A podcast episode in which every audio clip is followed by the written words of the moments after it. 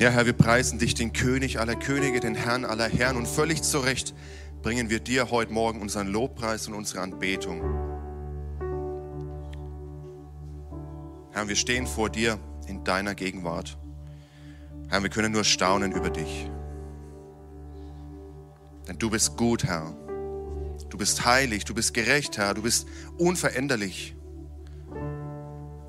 Herr, und du liebst uns. Dafür danke ich dir. Amen. Ja, ihr dürft gern Platz nehmen.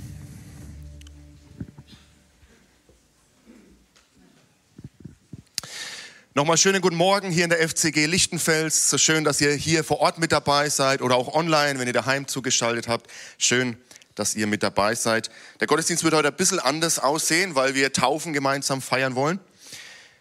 Und darauf sind wir schon so gespannt. Wenn du daheim bist und zuschaust und du sagst dir, heute ist eigentlich mein Tag, dich taufen zu lassen, auf mein Bekenntnis hin, dann fahr jetzt los und komm vorbei. Du hast noch, du hast noch eine halbe, halbe Stunde Zeit. Ich darf noch einige an, äh, erstmal, sorry, die Kinder. Die Kinder natürlich nicht vergessen. Wir dürfen die Kinder in die Kinderstunde schicken. Alle von vier bis zwölf Jahre alt. Ihr dürft runtergehen. Gottes Segen euch, eine gesegnete Zeit.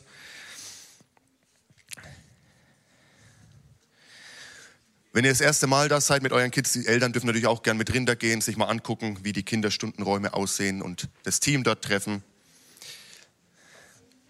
Jawohl. Am kommenden Mittwoch ist kein Gottesdienst unter der Woche. Wir feiern ja regelmäßig auch Mittwochs um 10 Uhr Gottesdienst. Wer Zeit hat, ist herzlich dazu eingeladen, aber nicht am kommenden Mittwoch.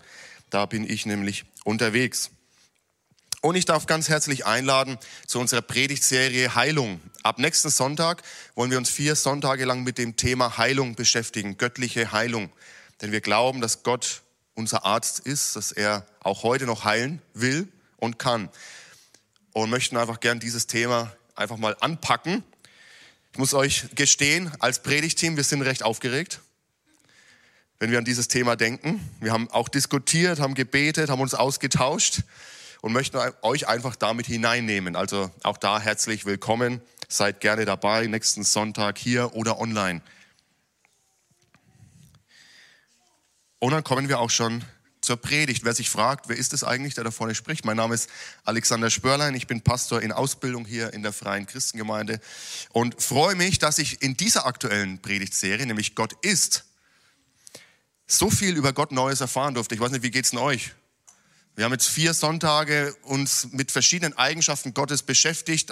Das erste war, Gott ist unveränderlich.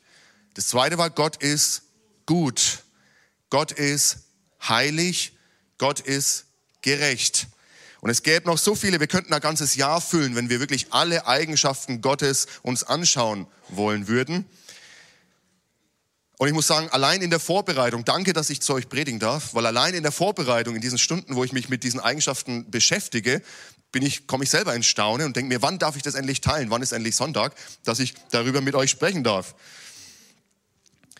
Und das Gesamtbild macht's aus. Das Gesamtbild macht Gott aus. Manchmal hat man ja so Favorites, so Lieblingseigenschaften Gottes, auf die man sich gern beruft. Ah, ich mag's einfach, dass Gott gut ist. Hey, Gott ist gut, ja? Ja, er ist auch gut. Und manche sagen vielleicht, hey, Gott ist gerecht, ist meine Lieblingseigenschaft. Ich mache jetzt mal kein Handzeichen.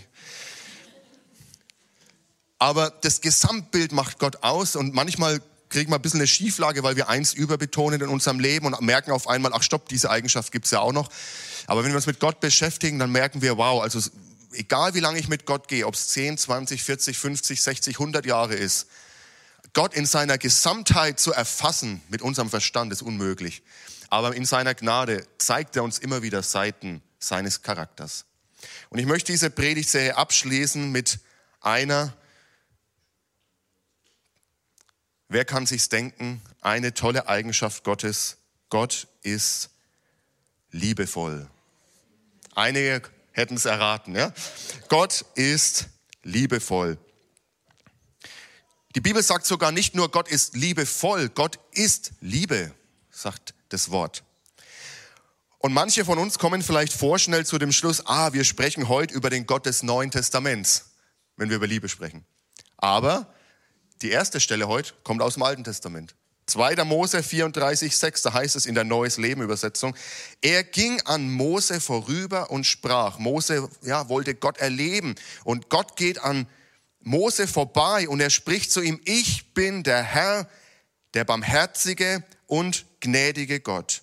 Meine Geduld, meine Liebe und Treue sind groß.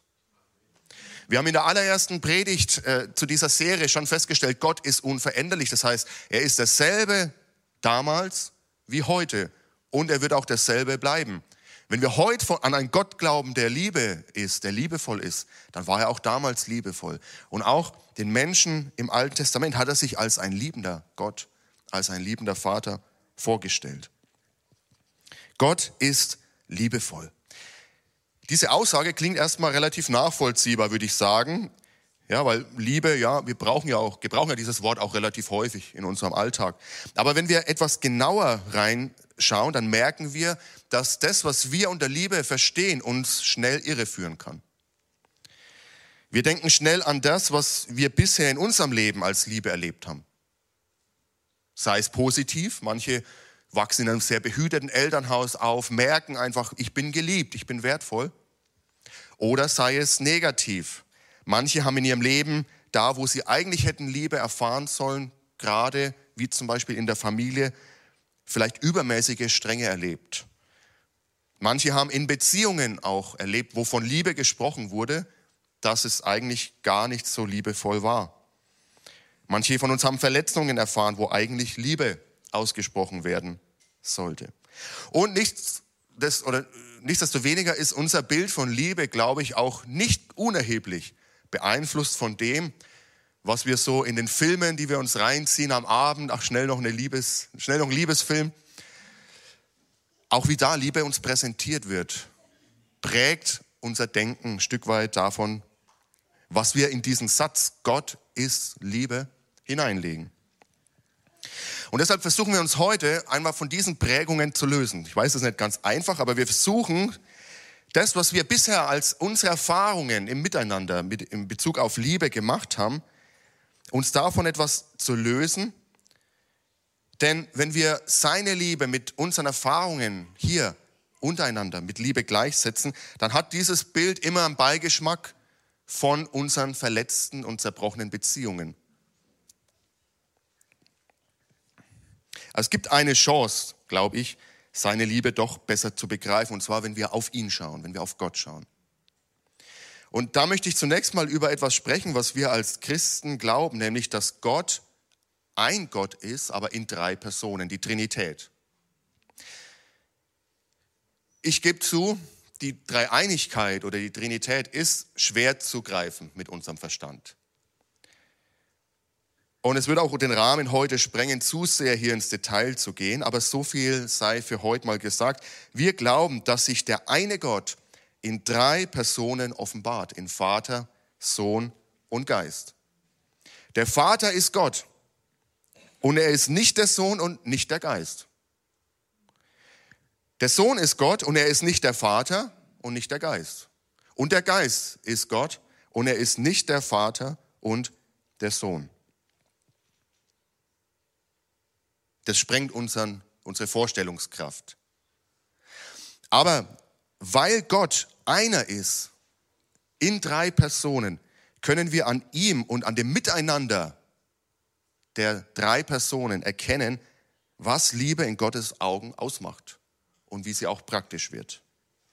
Lasst uns also mal anschauen, wie die drei, Vater, Sohn und Heiliger Geist, miteinander umgehen und wie uns die Bibel das darstellt. Fangen wir an mit der ersten Beziehung, nämlich der Sohn, Jesus Christus, und sein Vater. Wie ist Jesus mit seinem Vater umgegangen? Und wir merken schnell, wenn wir die Evangelien lesen, dass Jesus immer auf seinen Vater hingewiesen hat, dass er ihm Ehre gegeben hat. Er hat sich sogar ihm untergeordnet. Er hat gesagt, ich bin dir gehorsam. Er spricht davon, dass es einen gibt, der mich gesandt hat in Johannes 7, 28. Und dementsprechend, wo es einen gibt, der sendet, muss auch einer sein, der hört und der auf dieses Wort hingeht.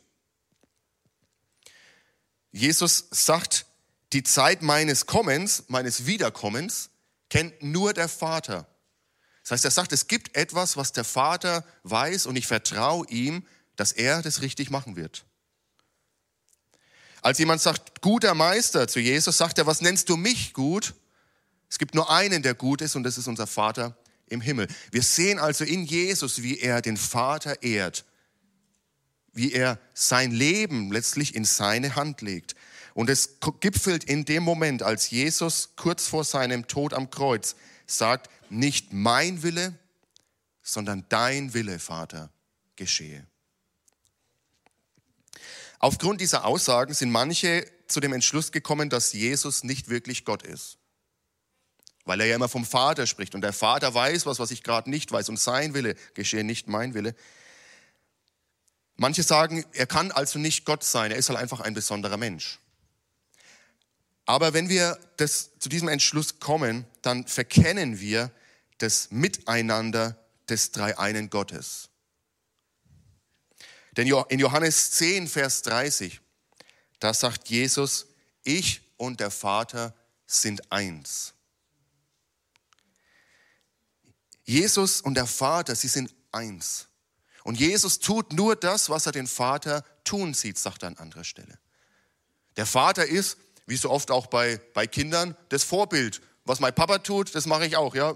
Geht beim Josia auch so.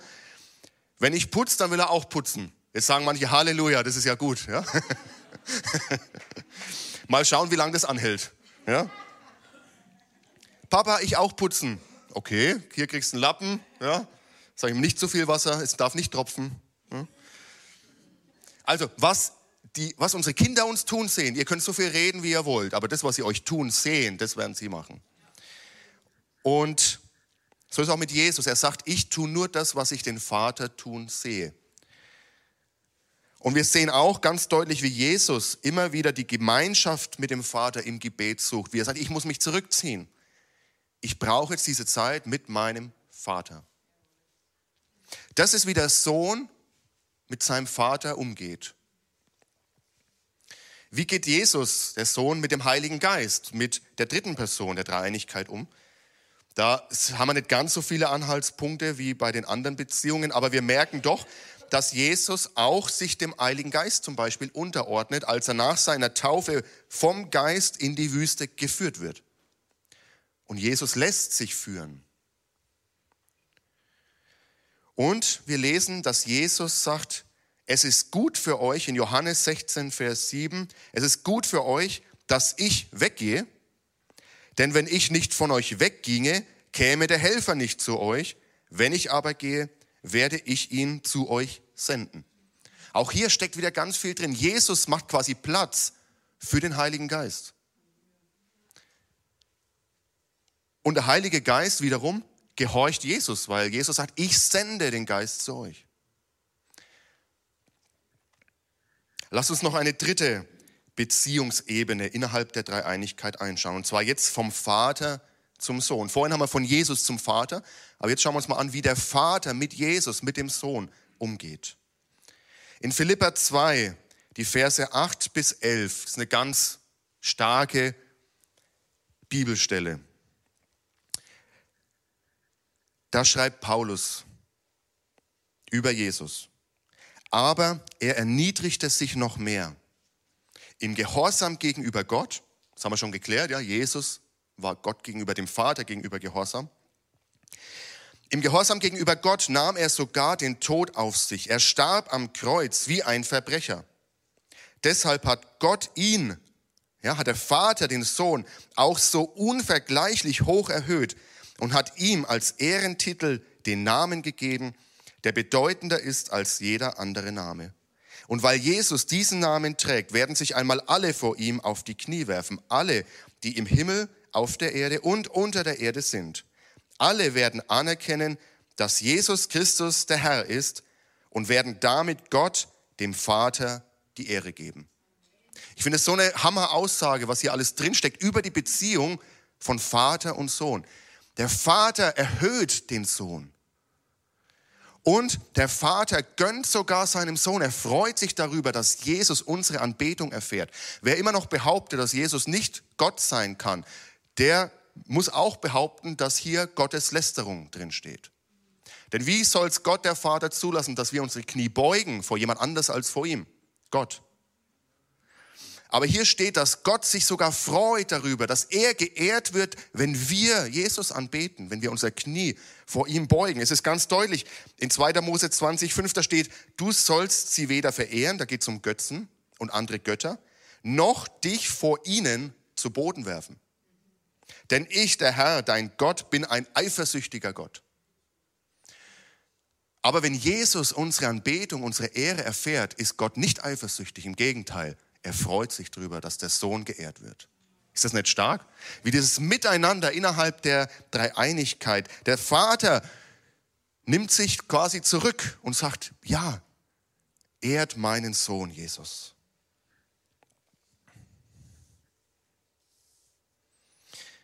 Und dann kommen wir zu einem Thema, was heute auch relevant ist, nämlich die Taufe.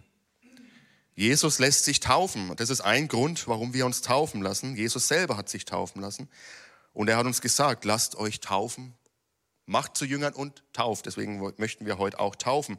Und Jesus selber ist gehorsam und er lässt sich taufen. Und in Lukas 3, Vers 21 bis 22, da lesen wir, unter all den vielen, die sich taufen ließen, war auch Jesus. Als er nach seiner Taufe betete, öffnete sich der Himmel und der Heilige Geist kam in sichtbarer Gestalt wie eine Taube auf ihn herab. Sehen wir, wie alle drei Personen des dreieinen Gottes hier versammelt sind. Und aus dem Himmel sprach eine Stimme, du bist mein geliebter Sohn, an dir habe ich Freude. Für mich ist das einer der bewegendsten Sätze in der ganzen Bibel. Warum? Die Taufe markiert den Beginn von Jesu Dienst. Er weiß, was vor ihm liegt. Er weiß, dass obwohl er Gottes Sohn ist und obwohl er Menschen aus der Gewalt der Sünde befreien will und für sie sterben wird, sie ihn ablehnen werden. Er weiß, dass er in viele Konflikte geraten wird. Er weiß, dass sich Menschen von ihm abwenden werden, die, denen er vertraut hat. Ja, Judas zum Beispiel, in die er investiert hat, die ihm den Rücken kehren, die ihn sogar verraten. Er weiß, dass er leiden wird, dass er Schmerzen, Gott war wahrer Mensch und wahrer Gott. Er weiß, dass er echte Schmerzen tragen wird. Er weiß, dass er diese Gottverlassenheit spüren wird, als die Sünde auf ihn gelegt wird. All das weiß er in diesem Moment, wo er sich taufen lässt, als Beginn dieses Dienstes für uns. Und dann kommt die Zusage seines Vaters im Himmel für ihn, in diese Gewissheit hinein du bist mein geliebter Sohn, an dir habe ich Freude. Das muss Seelsorge auch für Jesus gewesen sein. Mein Vater ist auf meiner Seite. Was auch immer vor mir liegt, mein Vater ist da.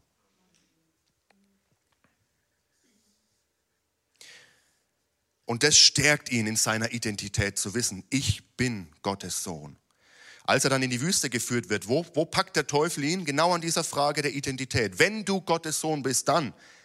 Aber Jesus wusste, wer er ist. Er brauchte, er brauchte keine Bestätigung durch den Teufel oder er brauchte keine, ja, er konnte in diesem Punkt nicht mehr erschüttert werden, denn das Ja seines Vaters war in seinem Herzen tief verpflanzt. Der deutsch-pakistanische Schriftsteller Mohsin Hamid schreibt oder sagt, ich habe es in einem Interview gehört, wir denken oft, dass Identität etwas ist, das aus uns kommt. Aber ich meine, Identität entsteht nur in Beziehung.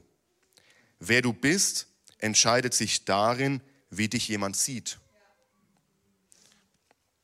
Und ich glaube, ich stimme dem zu. Ja? Jesus, seine Identität war geprägt und gefestigt in diesem Moment dadurch, dass der Vater sagt, das ist das, was ich in dir sehe. Du bist mein geliebter Sohn. Und alles, was die anderen sagen und alles, was du erleiden wirst und alles, was du erdulden musst, muss sich beugen unter dem. Du bist mein geliebter Sohn und ich habe Freude an dir. Und dieses, diese Identität will Gott auch in uns hineinsprechen. Auch unsere Identität entsteht in dieser Beziehung zu Gott. Es ist nicht entscheidend, was andere in dir sehen, was andere über dir aussprechen, was andere in dein Leben hineinsprechen. Entscheidend ist, was Gott, unser Vater, in dir sieht. Und so wie er zu Jesus sagt, du bist mein geliebter Sohn, und da ist die Bibel klar, sagt er auch zu dir, du bist mein Sohn, du bist meine Tochter und ich liebe dich. Du bist wertvoll. So wertvoll, dass ich mich selbst für dich hingebe.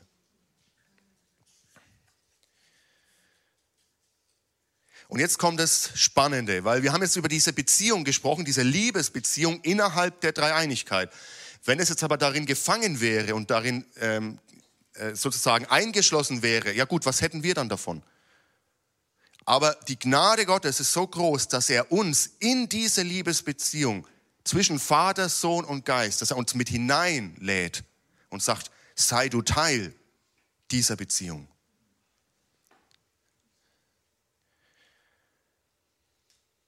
Seine Liebe fließt aus der Dreieinigkeit heraus zu uns, in unser Leben. Und wir sehen an diesem Miteinander von Vater, Sohn und Geist, dass Liebe immer aktiv ist. Ihr merkt, ich habe noch nichts von Emotionen gesagt. Ich habe über Liebe gesprochen seit 15 Minuten und habe noch kein einziges Mal das Wort Gefühl erwähnt. Denn wenn wir Gott anschauen, dann ist Liebe immer aktiv, sie handelt und im Handeln zeigt sich die Liebe. Und es ist eine Liebe, die sich selbst hingibt, die den anderen wirklich höher achtet als sich selbst. Jesus sagt, der Vater ist größer als ich. Und eine Liebe, die keine Bedingungen stellt. Viele von uns haben Liebe kennengelernt, die Bedingungen stellt. Ich liebe dich, wenn. Das sagt keiner von uns, ja, laut. Ich liebe dich, wenn. Aber unser Leben zeigt oft, dass wir Bedingungen an Liebe knüpfen. Denn wenn nicht mehr zutrifft, dann liebe ich dich nicht mehr. Wenn du das nicht mehr tust, dann liebe ich dich nicht mehr. Wenn das nicht mehr passt, dann liebe ich dich nicht mehr. Und daran merken wir, dass wir unausgesprochen Liebe oft an Bedingungen knüpfen. Und viele von uns haben das erlebt. Aber Gottes Liebe ist ohne Bedingung. Er liebt dich nicht, wenn. Er liebt dich, Punkt. Das ist die Agape-Liebe die wir in der Bibel oft lesen. Das Griechische unterscheidet verschiedene Begriffe der Liebe. Das eine ist die Agape, diese bedingungslose, sich selbst hingebende Liebe. Das andere ist zum Beispiel Eros, können wir uns herleiten, ja, was damit zu tun hat, Erotik. Und das andere ist die Philia, eine freundschaftliche Liebe. Aber der Begriff im Griechischen, der am meisten verwendet wird im Neuen Testament für die Liebe, die Gott zu uns hat, ist es die Agape-Liebe. Es ist eine Liebe ohne Bedingungen, ist eine Liebe, die sich selbst hingibt. Dietrich Bonhoeffer soll mal gesagt haben, die Liebe will nichts von dem anderen, sie will alles für den anderen. Und in Johannes Kapitel 15, Vers 13 drückt Jesus das so aus, niemand liebt seine Feinde, sorry, falsch, niemand liebt seine Freunde mehr als der, der sein Leben für sie hingibt. Und wer ist dieser jemand? Ist Jesus selber. Er selber gibt sein Leben, hat sein Leben für uns hingegeben. Dieser Gott, der Himmel und Erde geschaffen hat, der heilig ist, der gerecht ist, der gut ist, er ist bereit, sich in Christus für dich hinzugeben. Die Herrlichkeit zu verlassen, Mensch zu werden, sich bespucken, beleidigen zu lassen, peinigen zu lassen, für uns am Kreuz zu sterben, für unsere Schuld zu bezahlen, damit wir wieder teilhaben können an dieser Liebesgemeinschaft. Johannes 3, Vers 16, natürlich muss dieser Vers kommen, wenn wir über Liebe sprechen. Denn Gott hat der Welt seine Liebe dadurch gezeigt, auch hier wieder sein Tun, gezeigt, dass er seinen einzigen Sohn für sie hergab, damit jeder, der an ihn glaubt, das ewige Leben hat und nicht verloren geht.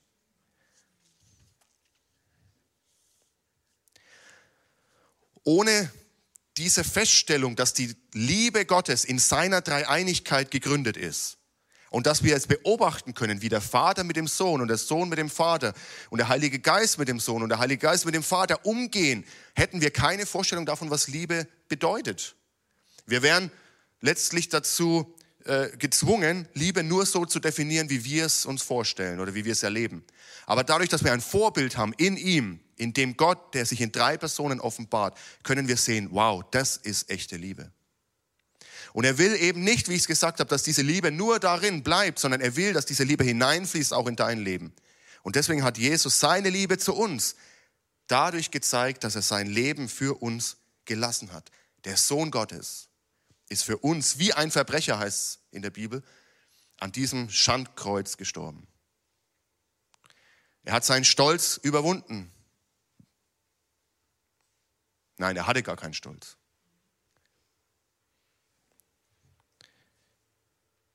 Ja, er hat alles aufgegeben und erstmal abgelegt für uns. Und was ist unsere Antwort darauf? Was ist unsere Antwort auf diese Liebe, die herausfließt aus seiner Dreieinigkeit in unser Leben hinein?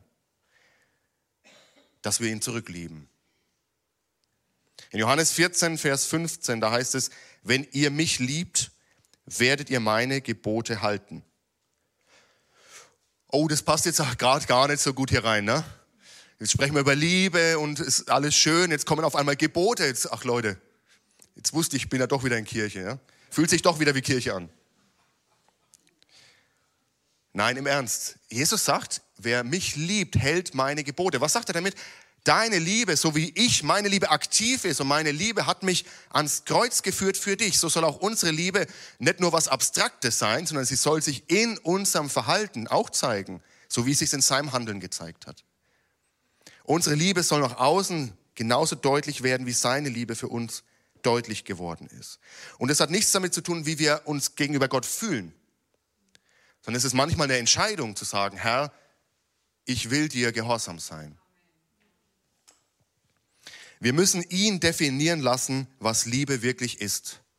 Ich sage euch mal zwei kurze Sätze und überlegt mal, ob das das gleiche ist. Der erste ist, Gott ist Liebe. Der zweite Satz ist, Liebe ist Gott.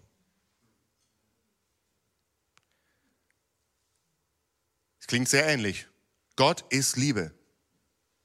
Liebe ist Gott. Sind beide Sätze wahr? Sind beide Sätze gleich? Gott ist Liebe, das haben wir schon geklärt, darüber habe ich jetzt mehrfach gesprochen. Aber was ist mit diesem Satz, Liebe ist Gott? Aus meiner Sicht sind sie nicht gleich. Aber unsere Welt hat es geschafft, es zu verändern, dass wir glauben, dieser Satz Gott ist Liebe bedeutet eigentlich Liebe ist Gott. Alles, was wir unter Liebe verstehen, das muss doch auch göttlich sein. Alles, was ich als Liebe deklariere und verstehe, das muss doch auch in Gottes Willen sein. Alles, was uns vorgemalt wird als das ist Liebe, ja, das kann doch nicht falsch sein, wenn ich das vor Gott auslebe. Aber es passt nicht zu dem Satz, den ich gerade vorgelesen habe. Wenn ihr mich liebt, haltet ihr meine Gebote, meine Gebote. Gott bestimmt, was Liebe bedeutet. Er bestimmt auch, was gutes Leben ausmacht. Und so ist ein Akt unserer Liebe ihm gegenüber, dass wir sagen, Herr, ich möchte deinen Geboten folgen, ich möchte deinem Wort für mich folgen. Und definier du für mich, was Liebe wirklich ist. In Matthäus 22, 36 bis 37, da kommt ein Schriftgelehrter zu Jesus und er versucht Jesus herauszufordern, ihm eine Falle zu stellen, indem er ihn fragt, welches ist das wichtigste Gebot? Und Jesus antwortet ihm in äh, Vers 37, du sollst den Herrn, deinen Gott, lieben von ganzem Herzen, mit ganzer Hingabe und mit deinem ganzen Verstand. Das ist unsere angemessene Antwort auf die Liebe, die er für uns hat dass wir ihn lieben mit ganzem Herzen, mit ganzer Hingabe und mit unserem ganzen Verstand. Aber es geht noch weiter. Gottes Liebe fließt nicht nur aus der Dreieinigkeit in unser Leben hinein, sondern sie soll sogar aus seiner Dreieinigkeit in unser Leben und durch unser Leben ins Leben von anderen fließen. Denn Jesus hört ja an dieser Stelle nicht auf in Vers 37, sondern in Vers 39 im selben Kapitel sagt er, ein zweites ist ebenso wichtig, liebe deine Mitmenschen wie dich selbst. Liebe deine Mitmenschen wie dich selbst. Und in Matthäus 5, 43 äh, bis 48, das lesen wir jetzt nicht, aber da steht sogar in das Leben unserer Feinde soll diese, soll diese Liebe fließen. So wie Jesus für uns gestorben ist, als wir noch seine Feinde waren, sagt sein Wort. Als wir nichts von ihm wissen wollten, als wir noch gegen ihn rebelliert haben, hat er schon alles für uns gegeben. Und nur deshalb ist dieses, was uns unmöglich erscheint, jemanden, der uns Böses will, jemanden, der uns das Leben schwer macht, ihn auch noch zu lieben. Das geht nur, wenn wir schauen auf die Dreieinigkeit, wie sie miteinander umgehen. Und wenn wir sagen, diese Liebe, die brauche ich auch. Denn, lasst uns mal ehrlich sein, das klingt jetzt alles sehr schön. Ich soll den anderen lieben, ich soll Gott lieben, aber aus eigener Kraft ist es schwer. Ja, wir scheitern immer wieder an diesem Anspruch, den anderen so zu lieben, wie Gott uns liebt, mit dieser selben Agape, bedingungslosen, sich hingebenden Liebe. Den anderen höher zu achten als uns selbst, wie es die Bibel uns sagt, als Geschwister. Dem anderen Gutes zu tun, ihn zu ermutigen, ihn aufzuerbauen. Wir brauchen diese Gewissheit, dass er uns zuerst geliebt hat.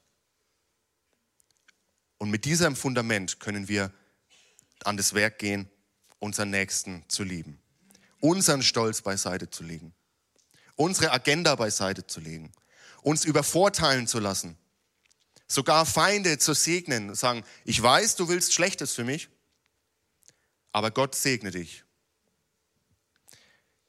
Es klingt übermenschlich. Ein Satanist hat mal zu mir gesagt, also Leute, das ist echt unlogisch, was ihr glaubt. Bei euch steht, ihr sollt sogar eure Feinde lieben. Bei mir steht in meiner satanischen Bibel, da steht, ihr sollt eure Feinde hassen. Das ist doch viel leichter.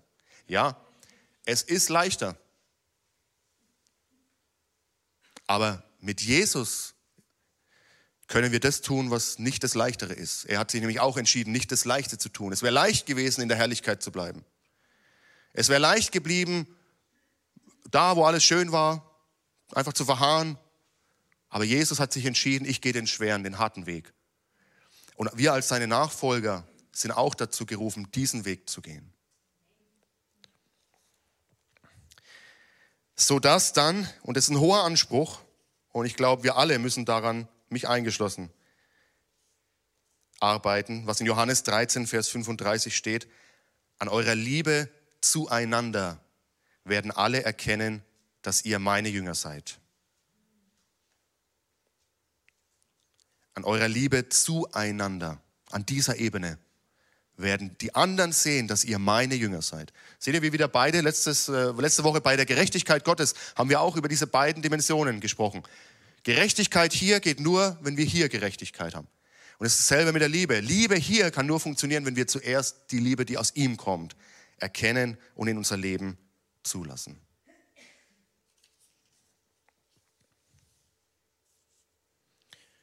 Und ich möchte abschließen mit einer Bibelstelle, die oft bei Hochzeiten gelesen wird. Man nennt es auch das hohe Lied der Liebe.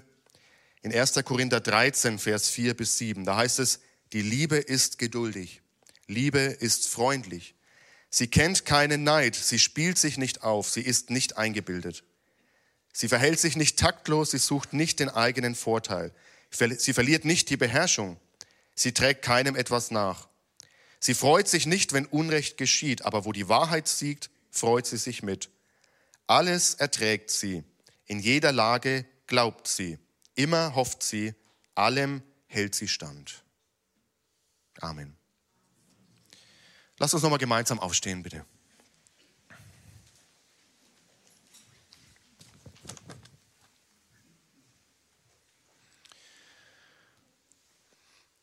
Und lass uns beten. Herr Jesus, ich danke dir für dein Wort und dass es uns hilft, besser zu verstehen. Was heißt es, dass du ein liebevoller Gott bist? Was heißt es, dass du Liebe bist, Herr? Und wir sehen Vater, Sohn, Heiliger Geist, wie ihr miteinander umgeht, wie ihr den anderen höher achtet als euch selbst, wie ihr dem anderen gehorsam gegenüber seid, wie ihr die Ehre und nur das Beste für den anderen wollt, Herr. Und das soll unser Vorbild sein. Und du siehst, wie wir immer wieder scheitern daran, wie wir immer wieder unsere Kategorien von Liebe ansetzen, wie wir zwar unser Bestes geben, aber doch, ja, manchmal eben doch Liebe vermissen lassen.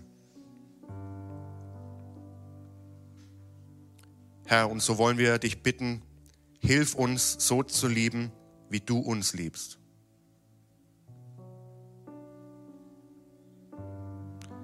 Eine sich hingebende Liebe. Eine Liebe, die will, dass der andere gewinnt, dass der andere vorwärts kommt.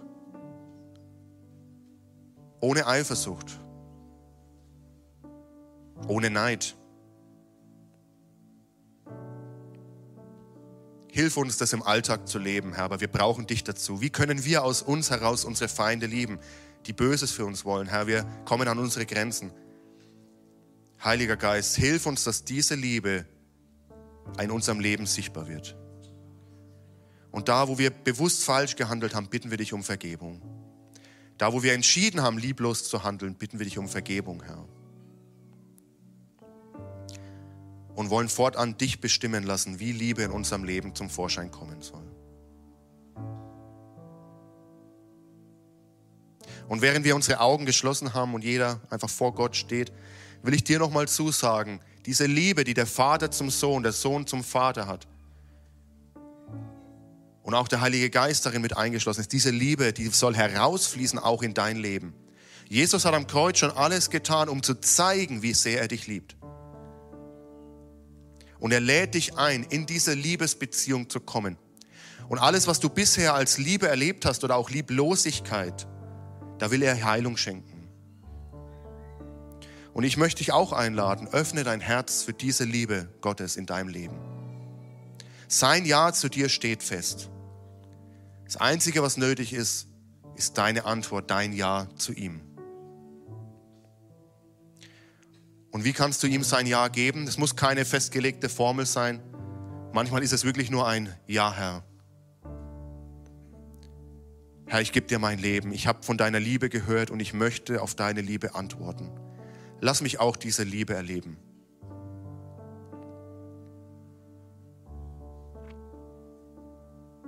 Der Vater lädt dich ein, der Sohn lädt dich ein, der Geist Gottes lädt dich ein, in Beziehung mit ihm zu kommen. Sünde und Schuld hinter dir zu lassen, für die er schon bezahlt hat.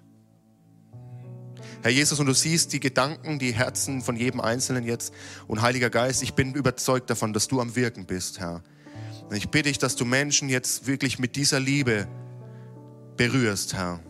Eine Liebe, die sie noch nie vorher erlebt haben. Da, wo, da, wo auch Vertrauen einfach durch Lieblosigkeit zerbrochen wurde, da bitte ich dich, dass du heilend jetzt kommst, Herr. Du bist der beste Seelsorger. Heiliger Geist, wirke du jetzt an unseren Seelen, an unseren Herzen. Und höre du jede kleine Antwort, die wir dir geben, Herr.